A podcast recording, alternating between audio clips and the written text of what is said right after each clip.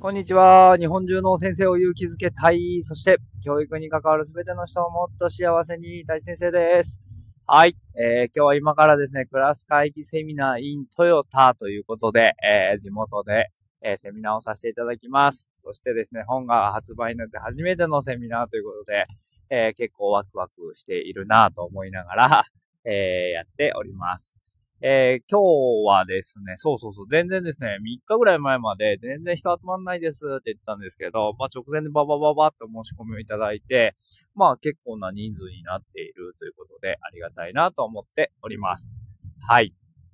で、えー、今日奥さんとね、えー、あ、子供たちは実家に遊びに行っていたので、奥さんと一緒にね、えー、買い物に行っていたんですけど、そこでタリーズコーヒーがあったんですよ。で、タリーズで、えー、なんか、あ寒いなと。僕は先にね、奥さん買い物をしてたので、じゃあ先タリーズ行ってちょっとパソコンで仕事してるわって言って、えー、まあ、タリーズに入って、こうパソコンでパチパチ仕事をしていたんですけれども、そしたら奥さんが後から来て、えー、ねえねえって言うから何って言ったら、なんかフラペチーノ的なのが飲みたいんだけどって言ったから、ああ、いいんじゃないって言って、でもめっちゃこんな寒いし、周り見て誰も飲んでないけどいいのって言ったらいいの私飲みたいのって言って、奥さんそうなんですよ。真冬でも、えー、スタバでフラペチーノを頼む女として有名なんですけども、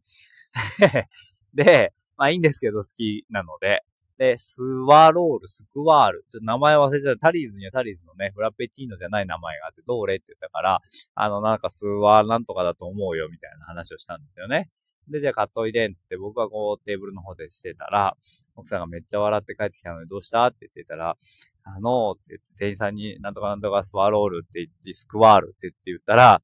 あのー、アイスを砕く飲み物ですけど、大丈夫ですかって聞かれたって言って言ってね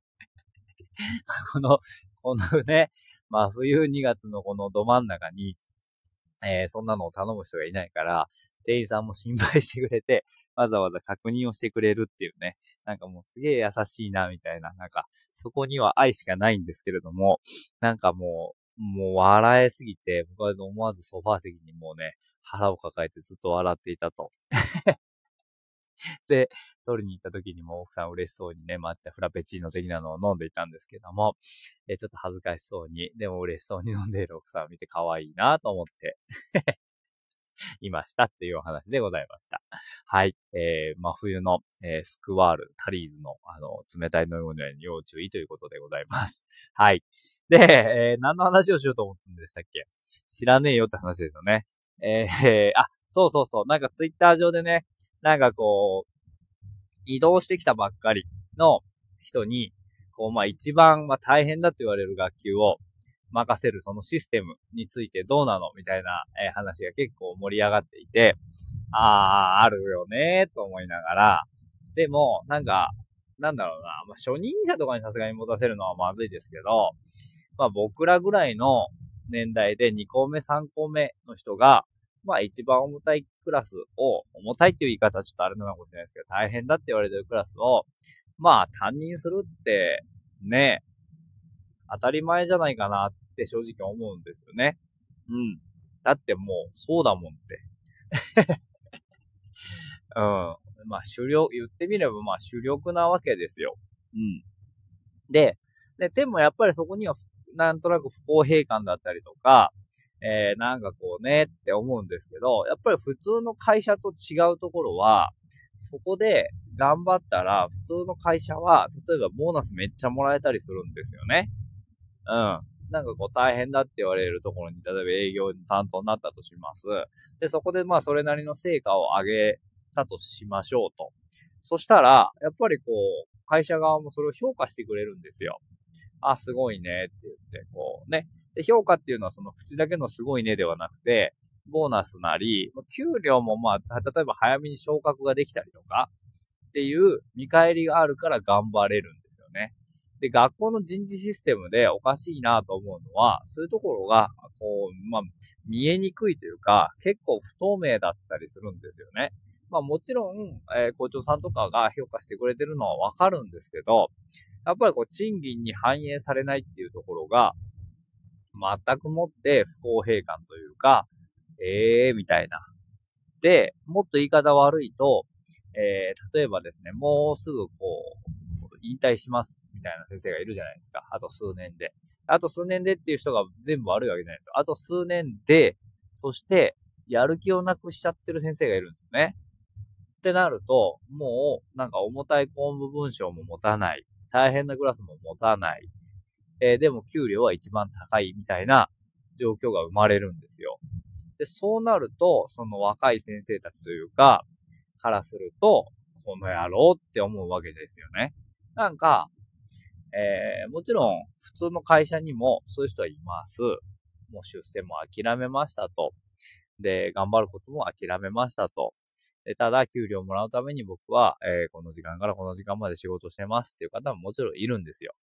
でも、その普通の会社で、なぜその不満があまり生まれにくいかというと、やっぱりそういう人にはそれなりの給料になってくるわけですよ。うん。出世もしていかないし、えー、ボーナスもね、まあ貢献度はそんなに高くないですよということで、えー、それなりの給料になってくるんですよね。そこの違いがめちゃくちゃ大きな違いじゃないかなっていうふうに思うんですよ。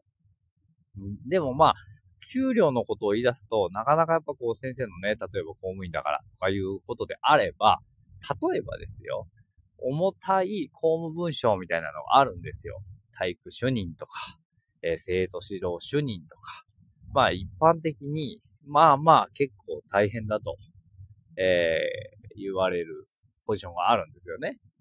で、そこを、例えばそういうベテランの人が頑張ってくれるっていうなら、まあ多少、こう、なんていうのかな、納得もするんですが、得てしてですね その、重たい、重たい、大変なクラスを担任する。まあそこまで100歩譲ってもいいんですけども、プラス、体育主任とか、生徒指導主任なんてものも、平気でつけてくるんですよね。一緒にセットで大事だから任せるよ、みたいな感じで。で、もちろんその二つは結構、なんだろうな、学校の中でも大きなウェイトを占める仕事で、体育主になれば、例えば運動会関係をもう一点に担うわけですよ。で、自分の地域であると、春先にはもう運動会があるので、もう最初の4月の、え職員会でガーッとこんな感じでやりますみたいなことを、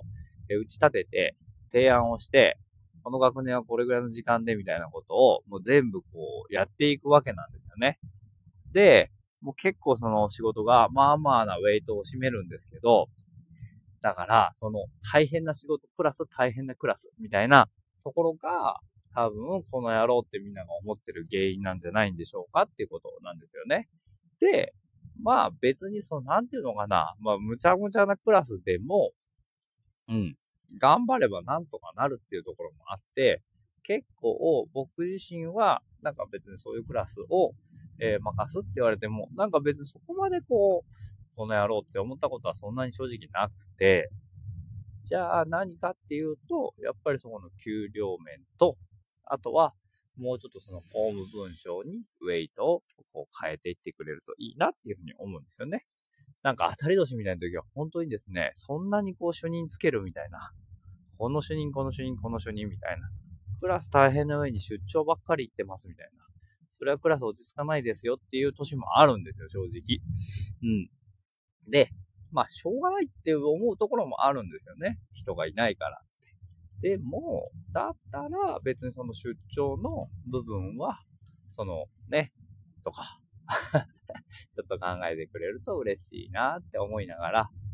あーなんかもう、あとはね、出張と言われる研修みたいなものを、もう全部ズームでやっちゃうってことですよね。でも学校にいて別にズームで研修すればいいじゃないって思うので、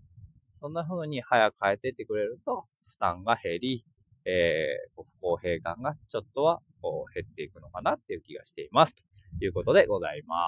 す。はい。ということで、珍しくちょっとね、愚痴っぽい、えー、つぶやきになってしまいましたけど、こうしたらいいんじゃないかという内容も踏まえてお話しさせていただきました。せーの、いいね